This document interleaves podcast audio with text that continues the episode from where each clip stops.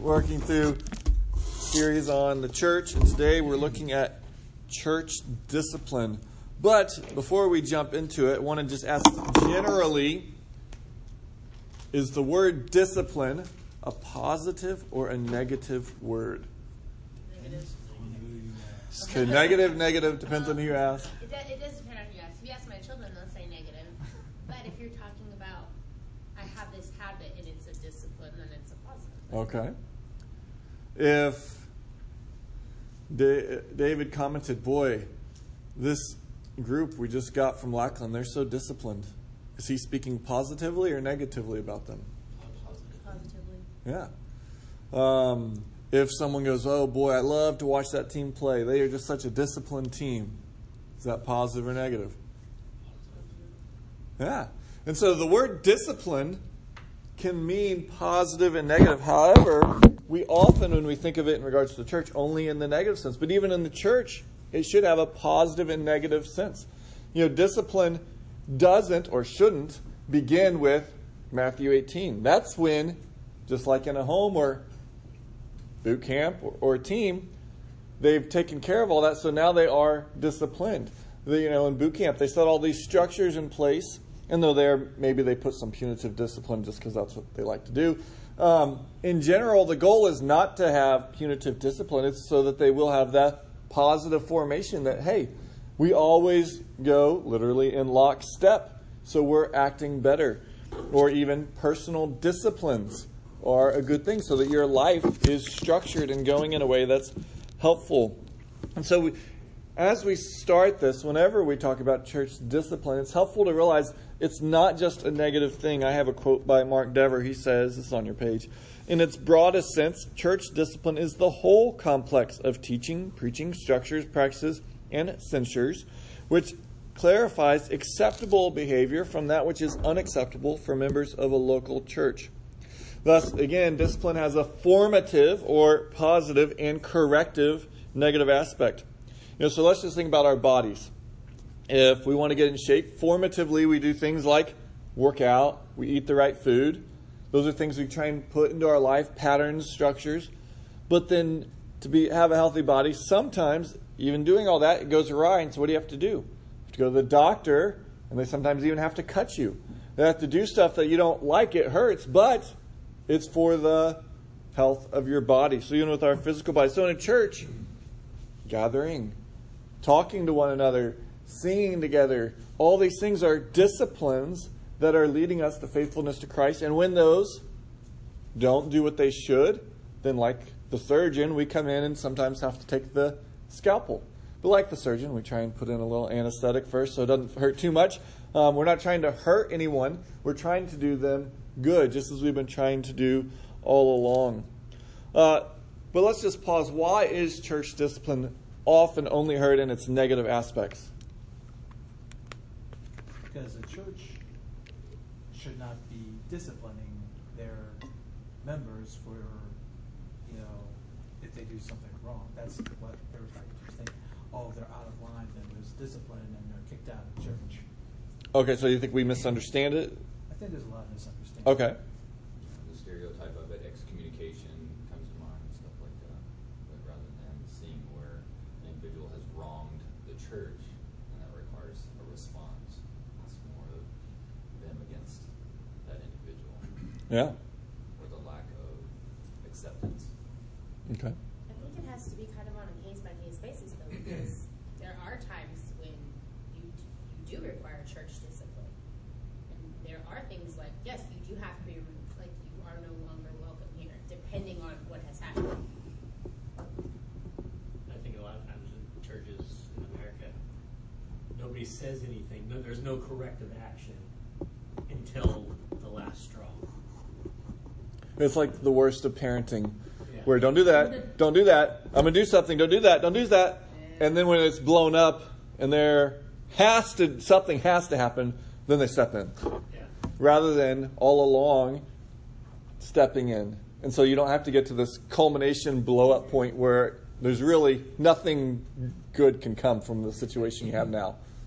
Uh, well, let's dive into what Scripture says. So, obviously, this will be the main passage, Matthew 18, very for those who see the importance of this, where we turn. But before we look at what it says, I want us to remember the context. Um, you're buying homes. Everyone knows the number one key for a home is Location. location, location, the number one key for biblical interpretation is context, context, context, or location, location, location. Um, so Matthew 18, it's not like Jesus is just going along and then, hey, you know what? I haven't mentioned church discipline. I need to have a little sermon on that. No, what's going on is he's talking about how to relate to sin. If you have, most Bibles have little headings, verses 7 through 9. He talks about how to deal with personal sin. Then verses 10 through 14, he's talking about what about someone who's lost. And then it, it talks about in there how the, even the angels rejoice when someone is brought back. And then after the verses we're going to look at, 15 through 20, there's the famous verse where Peter says, How many times do I have to forgive my brother? And he thinks he's real generous. Up to seven times? Oh, I'm really holy. And Jesus says, No, 70 times seven. He tells the story of the rich king who forgives the servant, and then the servant goes and basically throws in prison a guy who owes him nothing. And says, Look, you have to forgive. So Matthew 18 is in this whole context of dealing with sin. It's not just this random Jesus, like, okay, I got to mention this. So understanding that context is important. Um, and it flows from that. That here, the goal is always forgiveness. He talks about that right after. The idea is always to bring the sheep back. He talks about that right before. It's never punishment. That's not the goal. It's not to harm someone, it's not to shame them. And we'll talk about that more at the end. But again, seeing that is helpful. Um, but it all starts, verse 15. Uh, actually, we'll, some, we'll just read the whole thing. David, could you read 15 through 24? If your brother sins against you, go and tell him his fault between you and him alone. If he listens to you, you have gained your brother. But if he does not listen, take one or two others along with you, that every charge may be established by the evidence of two or three witnesses. If he refuses to listen to them, tell it to the church. And if he refuses to listen even to the church, let him be to you as a Gentile and a tax collector. Truly, I say to you, whatever you bind on earth shall be bound in heaven, and whatever you loose on earth shall be loosed in heaven. Again, I say to you, if two of you agree on earth about anything they ask, it will be done for them by my Father in heaven. For where two or three are gathered in my name, there am I among them. So here it starts with someone sinning against them. So the issue is how do I deal with sin? Well, it's not my sin, but they do something against me. And here, again, it's sin. It's not a preference. Well, hey, I don't like that. No, they've sinned against you, so you go and tell all your friends about what they. No, you go and talk to them about what they have done. Um, now, in this, there's always the option. Proverbs 19:11 says of overlooking the offense. Proverbs 19:11. It's glorious to overlook an offense. Just because someone sins against you doesn't mean you have to go talk to them. You could in your mind go, you know what? They just did that to me, but you know what? I can just forgive them and move on. I don't always have to make them say, I'm sorry. Will you forgive me? I'm just going to forgive them and we're going to move on. And of course, this needs to be done in a manner of gentleness.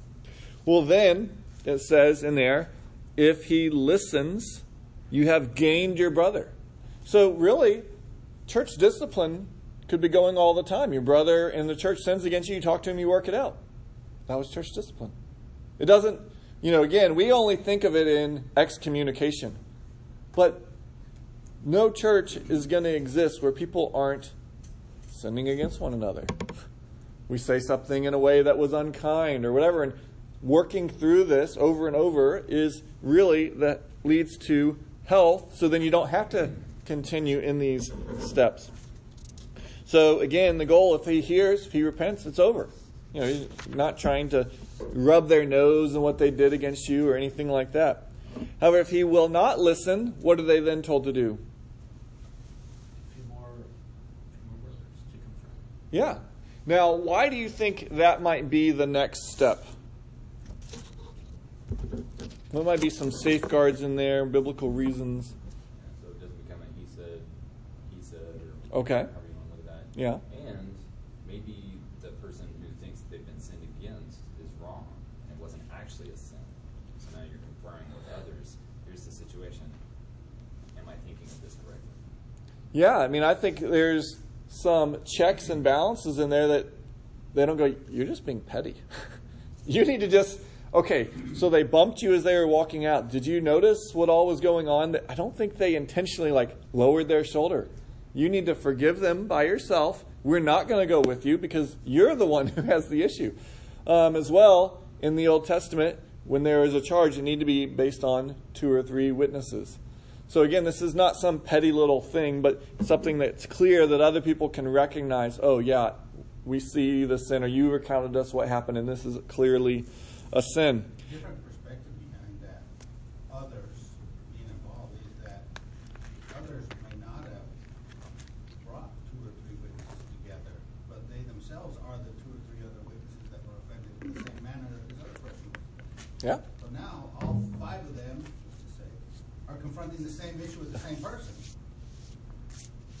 Yeah. I also think of like, you know, it's an intervention at that point. If you wouldn't listen to this one person that you know and respect, well, if a couple of other people, maybe you, you know, the sin wasn't directly against them, but they have, they have seen it in some way, shape, or form.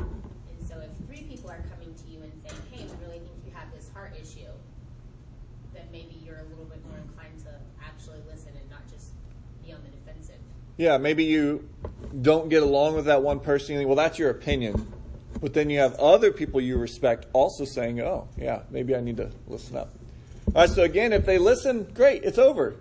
You know, so in a church, maybe not that many people know about this situation. Only three people and the person who sinned, four. And it's over. Doesn't need to go any farther. But what do they do then if it doesn't get resolved? The person won't repent. Maybe the church. Yeah. Uh, I'm guessing would, like when they say the church, they're not thinking, uh, they're, not talking like the whole church congregation. Are they talking, or, or are they? Or are they talking more like the church elders? Well, some people, uh, like our Presbyterian brothers, would say church elders. But I would say, well, it says church. Now, in this, there isn't a time frame. It's not like 8 o'clock you have coffee, you get upset, so you talk to them. Well, by lunch you have two or three others, and by the evening you've called the church because, hey, we got to get this. No, I mean, this could be months. You know, it could be a situation where this takes time.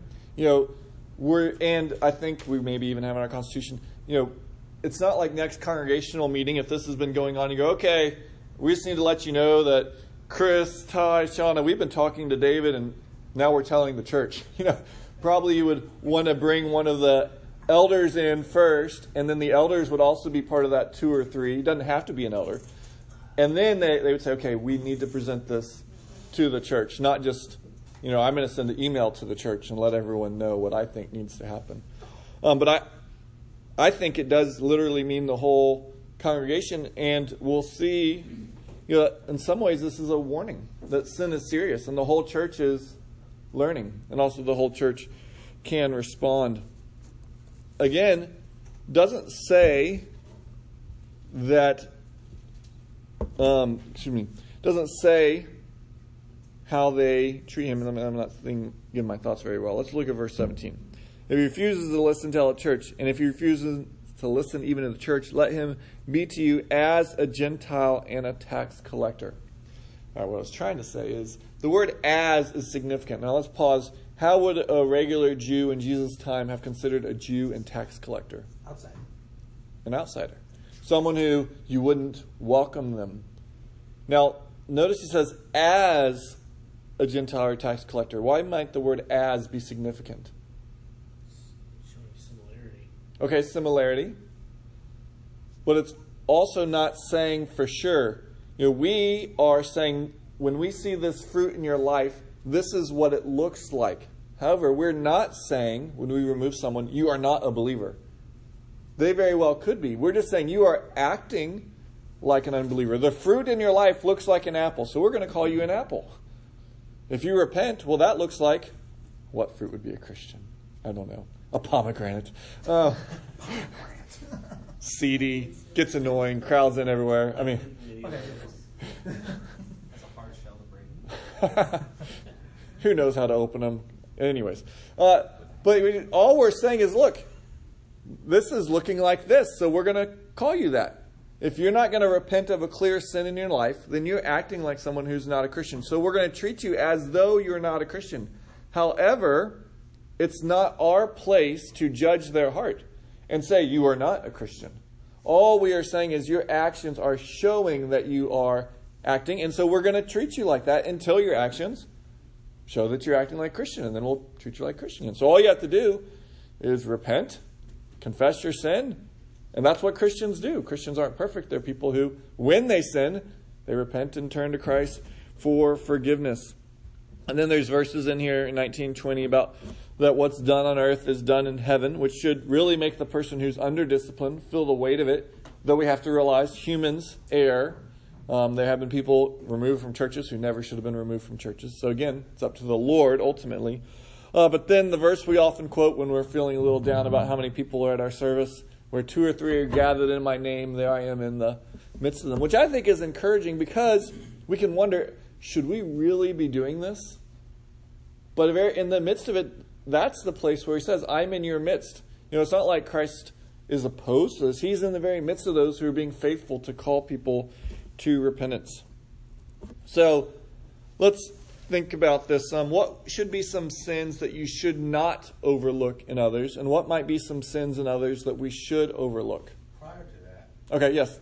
Back up. I was going to say, church discipline has that negative connotation because in many institutions, they may be following more of a legalistic persuasion. Yeah. What, what really matters and how is it, that- how is your witness being affected by it? Yeah, definitely. Okay. what would be some sins we should or should not overlook? Or types? What? Adultery, like blatant. So that's the we should overlook or should? Okay, just wanted to be clear. we, don't, we don't care about that. It's fine. Oops. Homosexuality should not avo- uh, overlook. Okay. Domestic violence.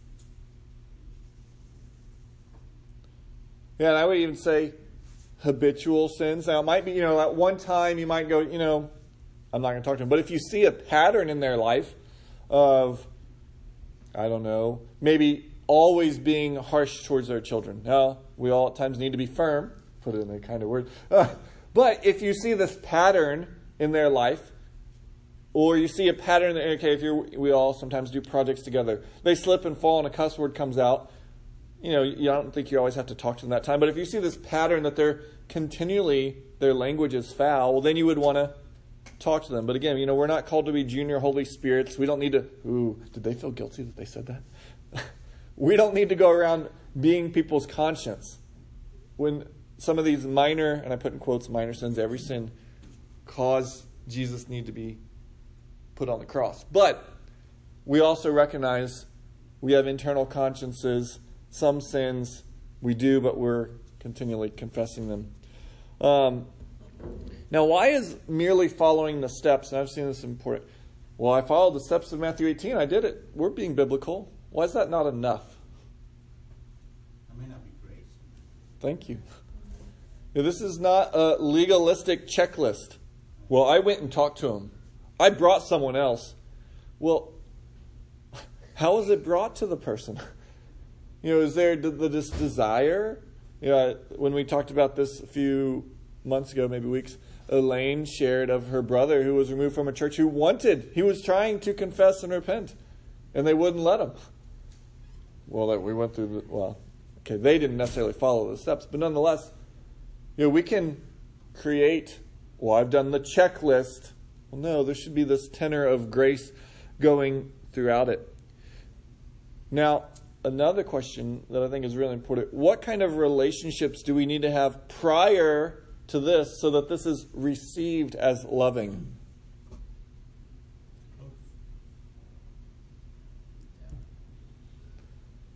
Because if you're, if you never had a close relationship and then you bring to their attention what you think is an offense, then by nature, we get defensive because of that.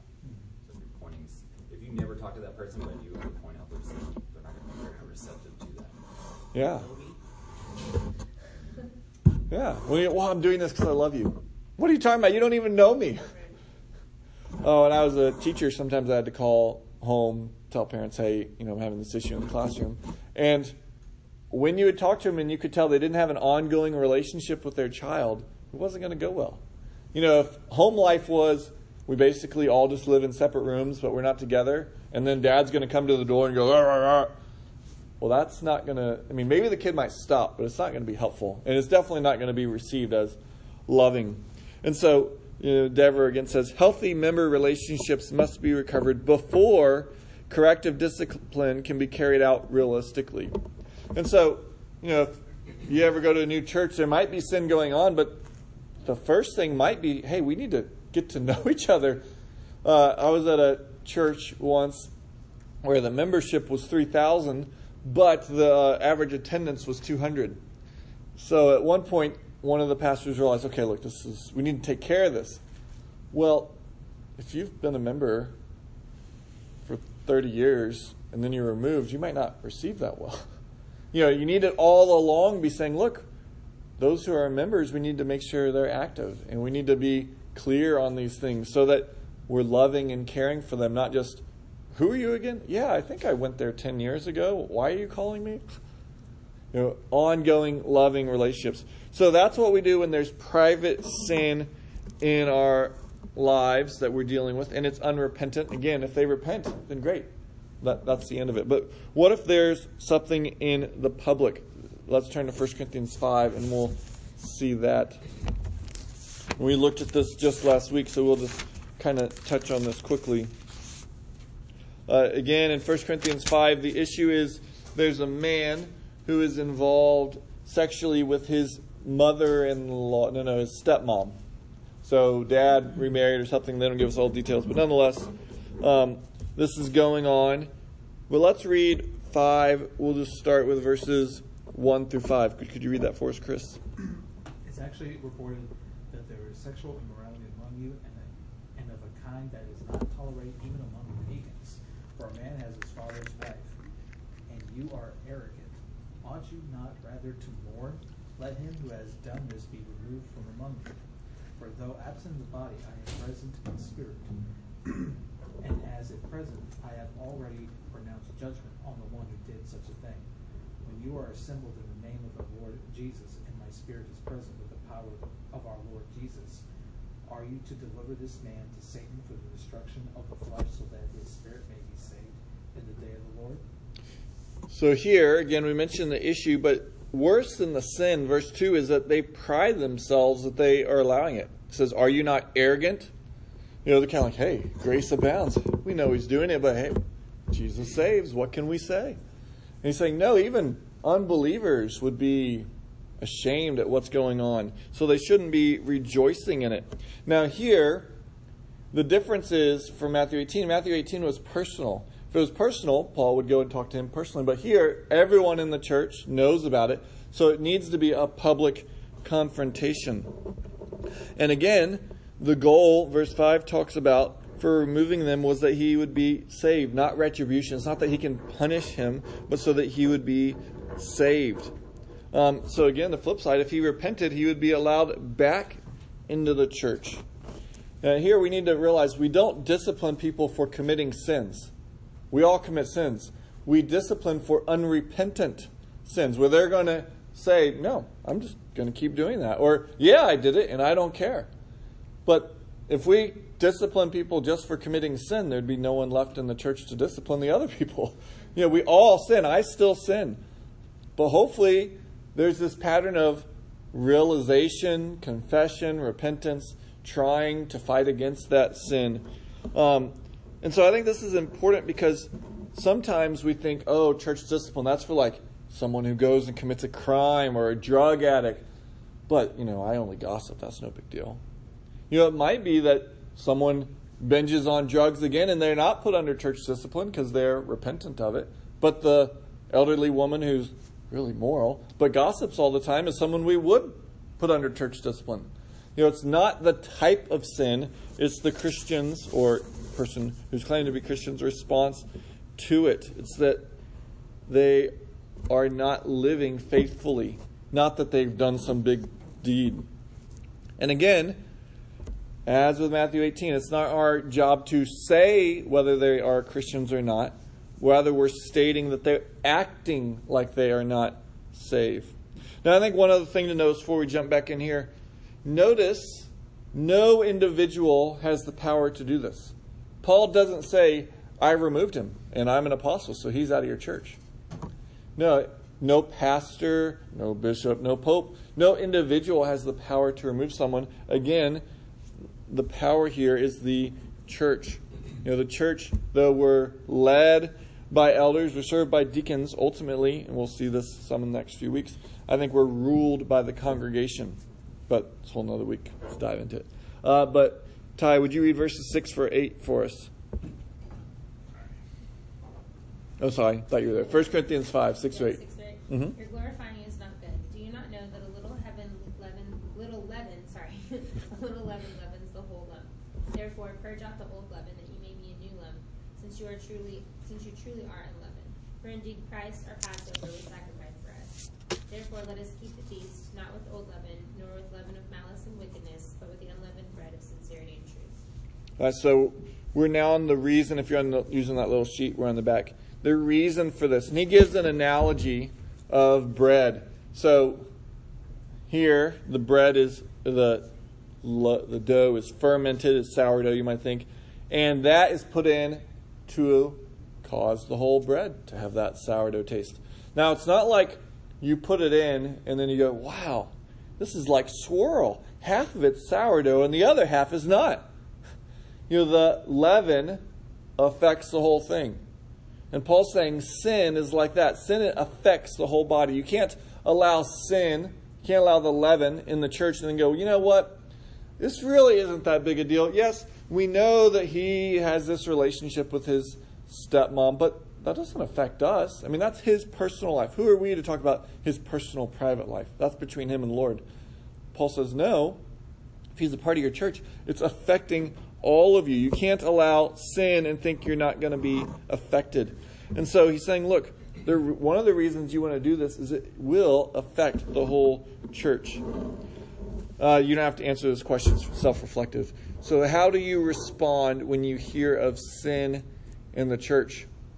I was at a church once where I was talking to one of the members, and they told me that they were out and they were, I don't know if they were at a bar or near a bar, but they saw one of the members of our church come out with someone who wasn't their spouse and clearly interacting in a way that you should not act with someone who's not your spouse. And then they saw the man I was talking to, and shock, embarrassment, shame. And then they begged my friend, please don't tell, please don't tell. I will, uh, and my friend said, okay, I won't. And I tried to convey to him that was the wrong thing to do. You know, not, again, not that he then needed to come to the church or even to the elders, but he should have said, well, you need to tell your spouse. Because I'm going to, you know, however you to work that out, I'm going to talk to them in a week that I saw this. And if y'all get it worked out, that's great. But this is an issue. I can't act like, well, no big deal. I mean, yeah, it's just between us. No, that I mean, this is a clear sin that this was clearly aware of, and yet I think a lot of Christians act this way. Well, okay, I don't want to be a tattletale, and we don't want to be tattletales. But hey, if we care about that individual and we care about the church as a whole, we would want to talk to them. Now, these are not self-reflective. Uh, how is biblical love better than the cheap imitation of accepting someone or being tolerant? Wait, will you ask that again? How is biblical love better than merely accepting someone or tolerating them? Because they're often equated as they're the same, but I want to say actually biblical love is better. If we just tolerate, we just accept people, that's to love them less than we should. That's make it better. Just let them be. Okay? Because, sorry, go ahead. knowing knowing who I am, just being me is terrible. Family discipline will let y'all take care of it. but you know, so I, I mean, I can I can assume that for everybody that because of sin, just being you, you're terrible. You can put on a pretty face, but you're terrible inside. You know, you need Jesus inside, but you don't. So you're, you know, by nature terrible. Yeah. I was listening to Bill Weiss or Bill Weiss last night, where he puts Job, uh, man is wicked to the point that he drinks evil. And so that, that man that you mentioned being caught and saying, please don't say anything, the other person says, oh, okay, I won't. He's already being drawn into the evil. And to say that that same, same person's going to love him more, no, he already knows who he is, deeper and worse. He's not going to love him more. Now he's he's stirring up in himself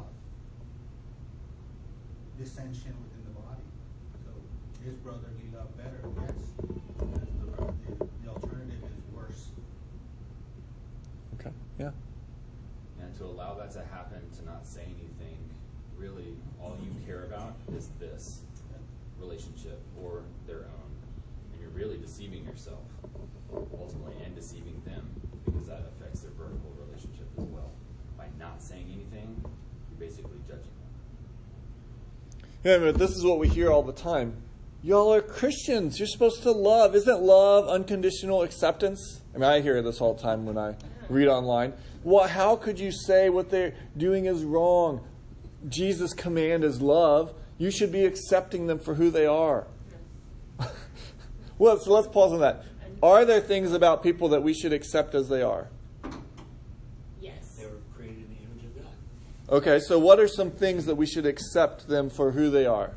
If you just have an annoying personality, but it's not sinful, well, I don't have to like it. This is just who you are. Okay, that's or yeah, or quirky. You know, Yeah. I can accept that you like weird things. All right, well, might be some other things that we should accept or tolerate even in people. Just their general preferences of, you know, likes or dislikes. Okay, yeah, Sometimes we, I mean, when it comes to those preferences, some people get downright nasty. Like, uh, Take sports for example. You mentioned one thing, like I like this team over this team. It's like that's a- World War Three just happened. yeah, yeah. Go ahead, Arnold. And this, this particular subject keeps popping up in, in my, my theology. But Paul says, deliver such a one unto Satan for the, for the destruction of the flesh, that the spirit may be saved in the day of the Lord Jesus Christ. So if he's not delivered unto Satan, his spirit will not be saved? Question. Crickets. crickets, yes, cricket. So what's he saying? Is he saying two things here? Because another another part of that, Bill Weiss wrote a book. It's called Twenty Three Minutes in Hell. Where the Lord apparently gave him a vision. This would tell his life. I was going to mention that. Maybe you should watch some of these videos. I actually have read. I actually read that book like years ago, It, and I wasn't sure how I felt about it, but I did read it, and it was very interesting. Very, very. Um, so, every spirit may be delivered. I lost that last part of thought that you were on. You're talking about 23 minutes of hell. We were talking about accepting people, tolerating. right, accepting. so, in not accepting them, where,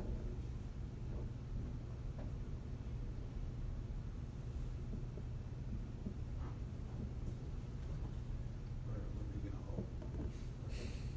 Yeah, and we have to realize there's lots of things in life that we might want different. You know, in our children, we might wish they were more athletic or more intellectual or they were more, had a different personality than have. But because we love them, you know, we're going to love them even though they don't have maybe the intellect we want them to have, or maybe they don't have the sports ability, or maybe they don't have the personality. We would like them to be outgoing, and maybe they're not, or we wish they weren't so outgoing, and they are. Um, you know, we love them for who they are. But the difference is, and Shauna kind of hinted on this when she was saying, is when that morphs into sin.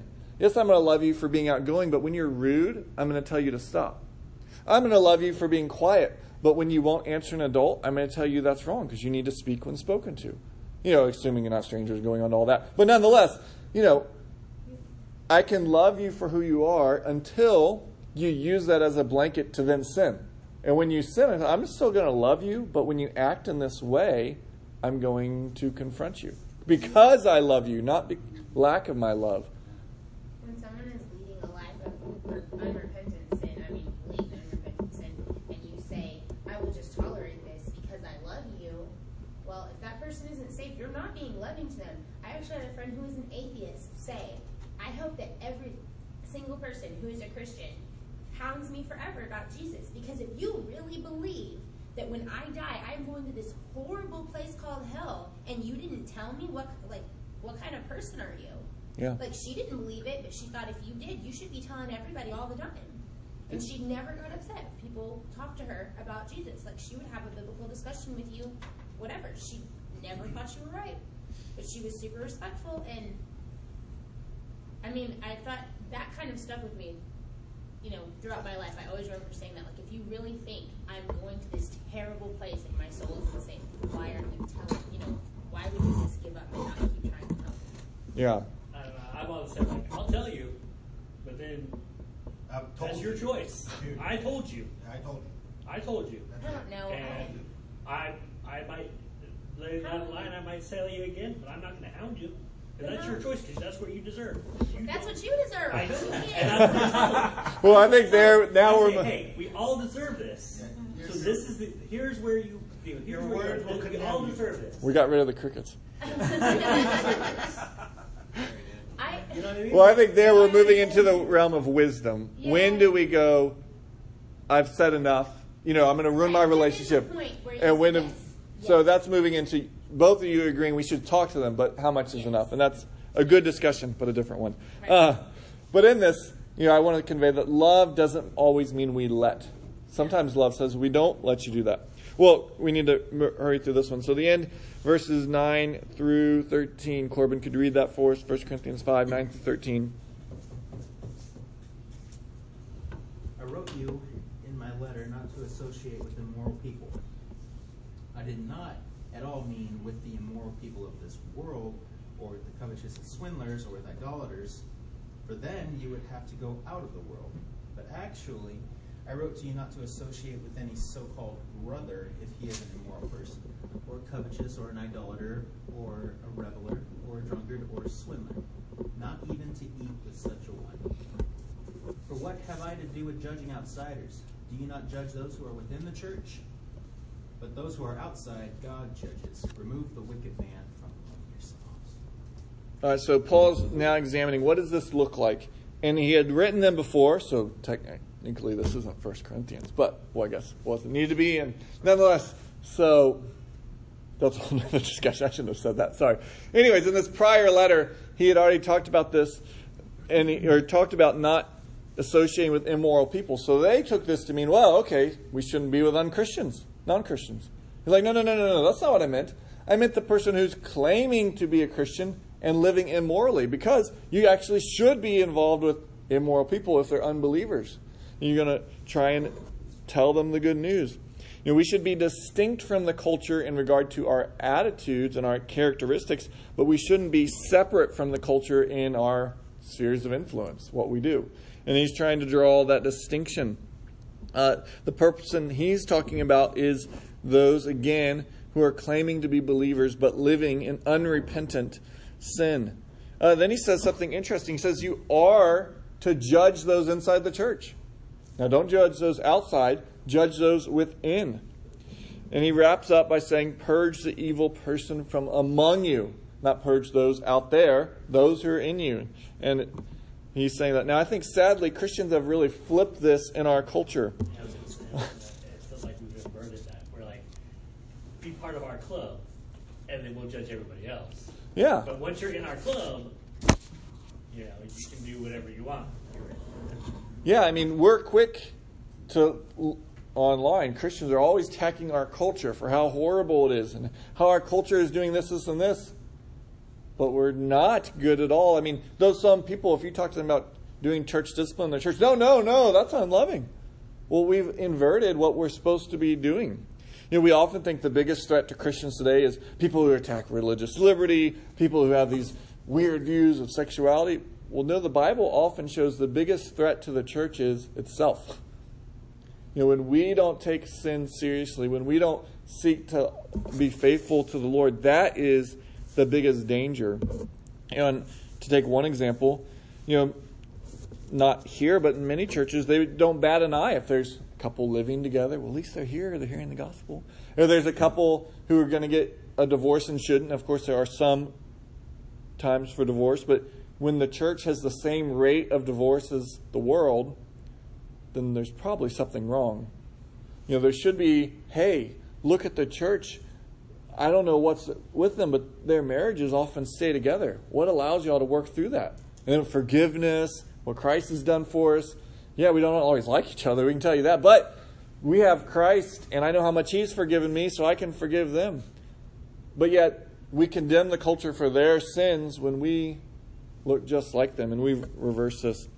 Um, so, here we've seen that church discipline both for private sin in Matthew 18 here for public sin, and then we're going to fly, zoom through these last two. Church discipline in relation to false teaching, and this is from the pastoral epistles. Um, for sake of time, we're not going to turn to all these. Actually, I'll just have people turn. We'll read them real quick. David, or Arnaldo, I haven't had you read yet. Titus 1 11, please. Uh, Chris, 2 John 10. David, 2 Thessalonians 3 13 through 15. And Corbin, Titus 3 9 through 11. All right, so Titus 1 11, please. Whose mouths must be stopped, who subvert whole houses, teaching things which they ought not, for filthy lucre's sake. Yeah, so he's talking about deceivers in the church, and he just says they must be stopped. Okay? We need to stop them in some way. Um, 2 John 10, if we. If anyone comes to you and does not bring this teaching, do not receive him into your house or give him any greeting. Yeah, so if this person is not agreeing with the apostolic teaching, don't even welcome them. Now, there's a lot of cultural stuff in there, but there's this clear sign of discipline. Who had Second Thessalonians? Thank you, David.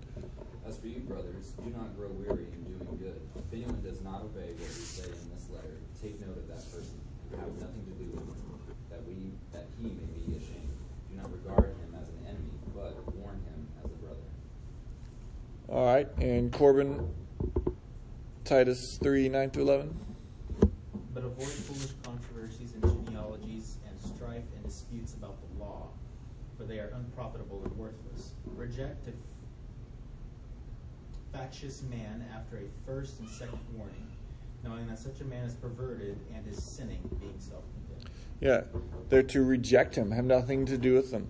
Now, here we want to be clear. We're not saying we all need to be lockstep on every practice and principle throughout the church, but on the core essentials of the faith, we do. You know, Jesus' death in our place, salvation in Him alone, by faith alone, and core essentials like that.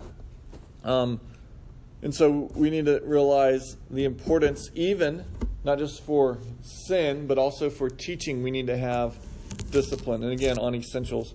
Uh, lastly, on your page, good and bad reasons for church discipline. And these are really pretty straightforward. One, because we love them. Two, because as Proverbs says, the wise person, the wise son, accepts discipline. You know, we want to grow in wisdom, you know, again, this doesn't always, we always think of this as the last step, excommunication. But the first step is the ongoing relationships. It's the, hey, I accidentally did something to Chris or purposely, and he confronts me and I confess to him. Hey, if I'm wise and Chris goes, hey, you did this, then I'm going to go, oh, thank you. I'm not going to go, no. Uh. So we do discipline because we want to grow in wisdom. A desire for the gospel to be clearly seen. We've noted this throughout. When the church looks just like the world, well, then the world doesn't take any notice of the church. Know, if we want the gospel to be clear, then we should want people in our church to be living lives that make it clear. And we want to obey God. You know, this is clearly said throughout the New Testament. We looked at lots of different verses. This is not just some random verse that we've plucked out because we want to get at someone. You know, if we want to obey God, then we need to do this. But there's also bad reasons to do this. Revenge. You know, they hurt you and you want to let them have it. Um, so you're going to shame them in front of everyone. Second one, control. Sadly, some pastors, church leaders, church councils, they control the church through things like this. This is not a power play. Speak for love. Third, to avoid our collective shame. This is where someone does something really bad and we go, oh, we don't want people to think our church would have someone like that, so we're going to remove them. Well, again, it's not the degree of their sin. They might do something horrible. But if they're genuinely repentant and confess, we're not going to remove them. You know, in some ways, that's the shame of the cross. That you mean someone like that could be forgiven? Yeah. So it's not they did something horrible, and then again, not to shame them. It's not scarlet letter. Haha. We're going to bring up front everyone what this person did, so we can shame them. The goal is we want to love God by being obedient to Him. We want to love the person because if they're in unrepentant sin, that's not healthy. And we want to love the church because, as we saw, their sin will not stay with just them. Are we fled? Fled. Flew. Thank you, dude. That last section. Any comments as we wrap up? Well, other than you mentioned your that guy coming out of a bar, it just made me think of our church culture and how we view bars now. Where like just going into a bar is like, ooh, you know, like we don't mm-hmm. know, and like that legalistic. Whereas I think of like C.S. Lewis, you know, Tolkien, all them, they, they hung out in pubs. Yeah. That was where they talked and they, you know, they, they hung out in pubs and they did those things, you know. Then we're much different than bars today. You want something catered to Well, none different nonetheless, we got to realize that wasn't a sin just to go to a pub. or. But, but now, like our church culture is like, like you're a Baptist and you walked into a bar. Oh, Sounds like a bad joke. sounds like it sounds like you need church discipline. Well, you know why you take two Baptist fishing with you, right? Because if you take one, I'll drink all your beer. But I mean, we do pick. We have to realize, and that's the two or three witnesses, that we pick up things we like as preferences, and then we make them sin. I was listening to this interesting podcast yesterday about facial hair, and in it, the guy was talking about how throughout time, churches have condemned or praised facial hair. You know, sometimes, oh, what do they have? They're only hiding something if they're wearing something on their face. I heard that. But the Bible doesn't say, so we don't need to take our preference for facial hair and then act like, well, this is what holy people do, Or manly men. or manly men. so, He says without a beard. all right. Well, that is it for today.